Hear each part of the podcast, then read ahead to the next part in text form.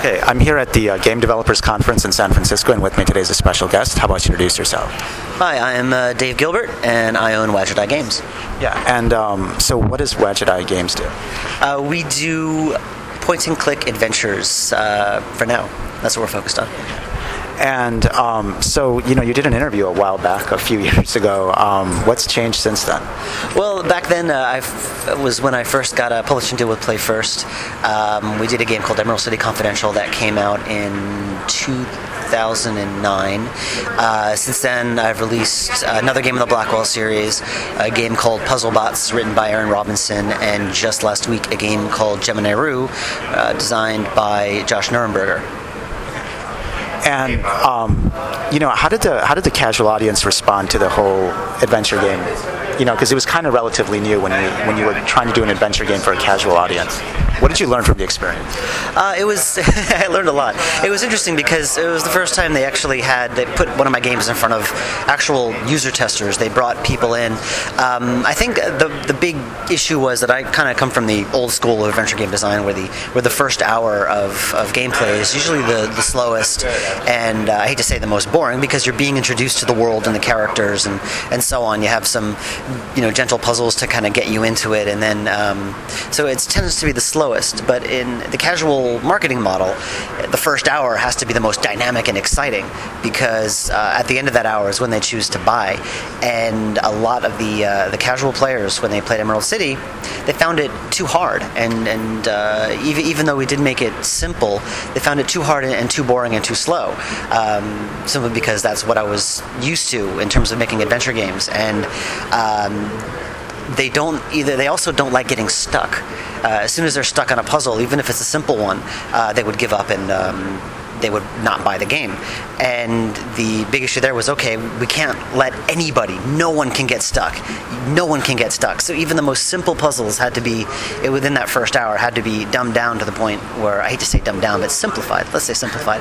Simplified to the point where uh, the game practically played itself. And since, therefore, it took less time to get past, the, to get to that uh, first hour, uh, that first hour was extended. And so we had to pare down the bit that was that came after that, so uh, the game ended up kind of playing itself by the by the end, uh, w- which kind of is a shame. I do think that the the story and the characters do do hold up, but I think that the the adventure game players who were looking for a meatier experience were left a little bit disappointed.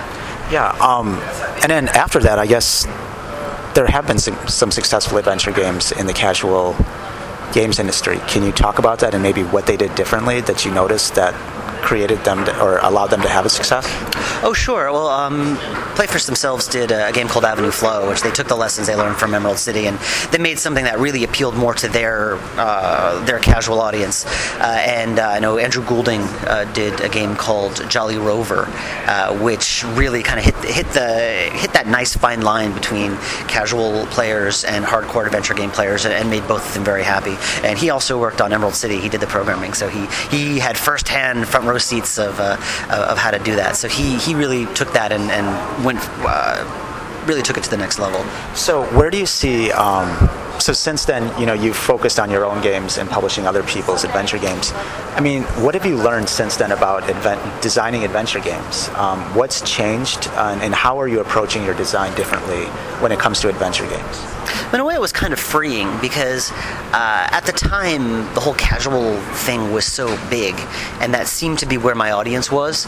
Um, but one thing I realized, the more I tried to make my games more casual or fit that market, the worse they actually did in the casual market. And if anything, it's not so much what I learned, but what I de-learned. I kind of feel a little bit more free, kind of focusing more on what my what I like, what the kind of games that I want to make, the kind of games that I want to play, because that seemed those are the ones that, there's no coincidence that the games that I want to play and the game the games that I make uh, that are focused more on lines more in line. I'm completely babbling here. Are you going to edit this later? No, it doesn't matter. The games that I make that are more in line with what I like yeah. tends to be the games that sell better yeah. by an amazing coincidence. So uh, it's kind of been very freeing. So I'm focused. I'm not no longer thinking about what will sell, because whenever I do think about that, it never sells well. Yeah. So uh, I, I'm, I'm, it's a lot. Uh, it's been a very freeing experience, because now it's like I'm just going to go do whatever the heck I want, and it just worked better for me. Yeah. Well, here's a question for you. What's um, What's been, I guess, your favorite game so far? Of mine, or um, I mean that you made for your for yourself. Oh, um, weirdly enough, I guess still The Shivah, the very first one. Uh, and is that your bestseller? I mean, what's is there a correlation? What I'm really trying to get at is, is there a correlation between the game that you're most excited about and the best-selling game? Well, The Shivah didn't sell the most by any means. It, it's very short and it's very, um, it, it's very, very low res. Uh, it, it didn't sell the most, but it certainly is what got the most attention, and that kind of spearheaded, um, it, it spearheaded my company really. And it's really hard to say what was my favorite because, uh, like with with any any creator in creation, everything you've done previously always sucks, but the next one's going to be awesome. So I say the one I'm working on now, Blackwell Deception, that's going to be awesome. Everything else before sucks. But if I had to pick something, I could say, um, I guess Blackwell Unbound would probably be my favorite because um, we just, uh, it was done completely on the cheap. Uh, and we just kind of made it in four months and, and got it out there. And uh, it seems to be the one game, one of my games that people like the most, and it was the one I had the most fun working on. Uh, and I don't think that's a coincidence, really. And um, so, yeah, I'd say Blackwell Unbound if I had to choose. Um, yeah, and any other things that you've considered when it comes to adventure games? Are you just trying to publish the games on your own site? Are you trying to promote your own site? Or are you trying to also develop on other platforms like iPhone, Android, stuff like that?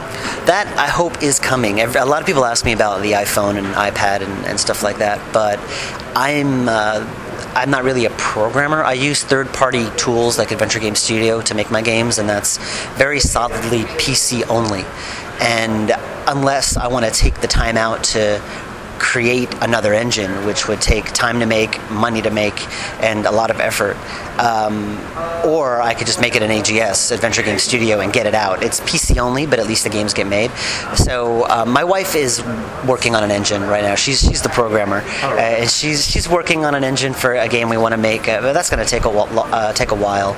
And in the meantime, uh, I'm just going to keep making games in Adventure Game Studio. Uh, and and how is, is the adventure game market growing? Um, Or expanding in your mind, or is it shrinking? What's what's the status? It's interesting. I mean, the, the if there's anyone at the forefront of it, it's Telltale.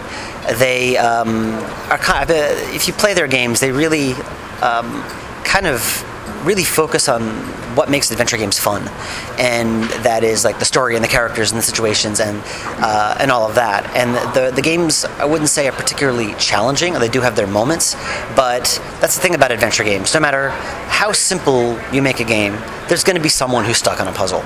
Uh, there's going to be if no one likes being stuck, and I think. With games now, especially adventure games now, um, with walkthroughs uh, five seconds away, you alt-tab out, go to Google, and you can get the answer. There's really no reason to be stuck in adventure games anymore. There's no reason to force the player to be stuck on puzzles because they don't have to be stuck. They could just go to Google. So why not just make the experience fun and make the actual experience of playing the game pleasant and interesting rather than say, ha, no, you're going to be stuck on a puzzle now. Guess guess how to solve it. Um, so a lot of adventure games now have a lot of hints and gentle nudges kind of incorporated in the game, and I incorporate those as well in my stuff. Um, so adventure games are really, or used to be really popular with kids. Are you looking into doing kids' adventure games? Well, no.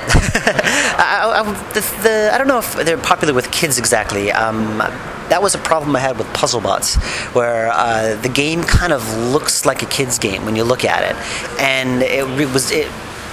had a lot of trouble finding an audience because of that. You look, they look at it and they say, "Oh, this is for kids. I feel too old to be playing this game." The people who play it still love it. It's it's a great game.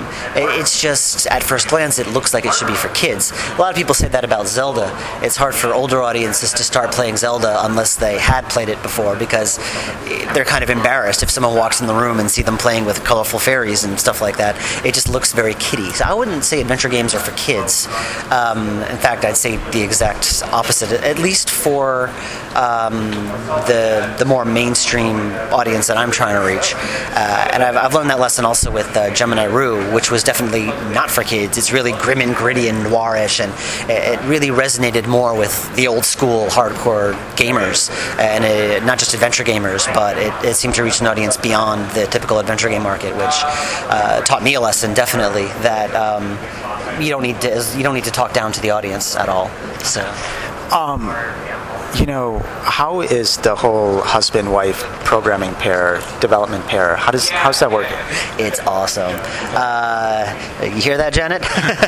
no, um, it's it's been great. Uh, it's we work from home uh, together, and it's it's nice to have like, a real partner um, to uh, to work with. Um, she's got all the technical skills that I just do not have, uh, and she she keeps me very grounded whenever I want to add features. Like, she's been in the industry longer than I have, and she's just like, no, don't do feature creep. So she, uh, it, it works very well. It's I guess it's it's kind of, so kind of it's it's tightened up or strengthened strengthened yeah. the relationship. I say definitely we work uh, we work very well together. Um, we work on our like I said, she's working on an engine for a game we want to do. Right now, she's handling all the technical support emails for Gemini Rue that I obviously can't handle because I'm here. And it's it's it's been great. It's been really great. And what about um, publishing other people's games? How's that going? Uh, it's it's going really well. Um, I really like doing it. It's one thing I have learned is that publishing someone else's game. My my original goal was that I would publish other people uh, to kind of help finance my own stuff as well, but I learned that publishing other games sometimes takes just as much time and effort uh, than I, that I put into my own. So my own stuff gets pushed back on my current Blackwell game. I had wanted to get out a couple of months ago, but um, obviously that couldn't happen because I was I was very much focused on getting Gemini Rue out. Uh, it's I've done two. Ga- I published two games so far. Um, I published two games written by others. Erin Robinson's Puzzle Bots and Josh Nuurenberger's Gemini Rue. Uh, Puzzle Bots, uh, as I said before, had a bit of trouble finding an audience, so that there was a bit of risk in that. Um, it didn't do that well. We managed to, we're, we're in the black now, which is good. Uh, it found an audience on Steam, which is great.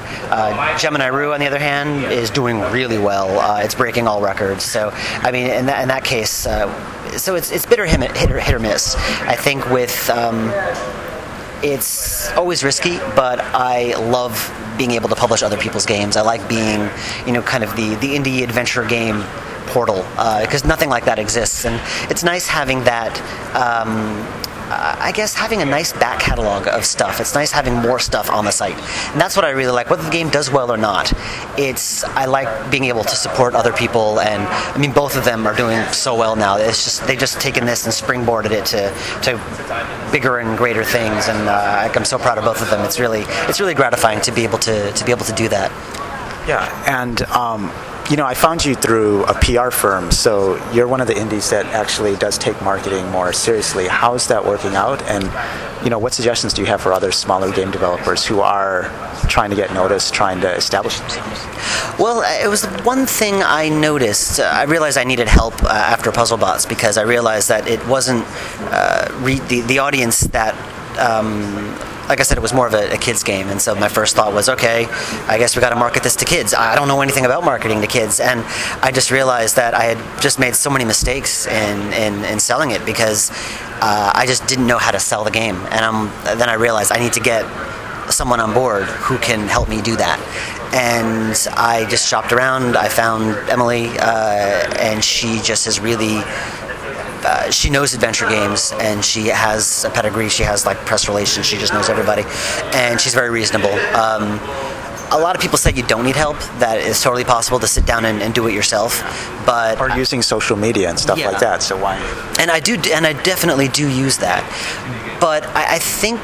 The advice I'd give to anyone is that if you have any weakness anywhere, and for me, the weakness was definitely the like the marketing and sales stuff. I mean, the fact that I've managed to survive for like five years with uh, just on um, pure word of mouth, I, I is, is astounds me that I that I managed to do it. And um, I think if you have a weakness anywhere, uh, getting someone to make up for that is uh, is more than worth it. I mean, if you aren't very good at marketing and networking and all that, get someone to help you. If you're not very good with one aspect, get someone to help you if you can. But is it worth the cost? I mean, when you're initially doing stuff, that, that costs a lot of money.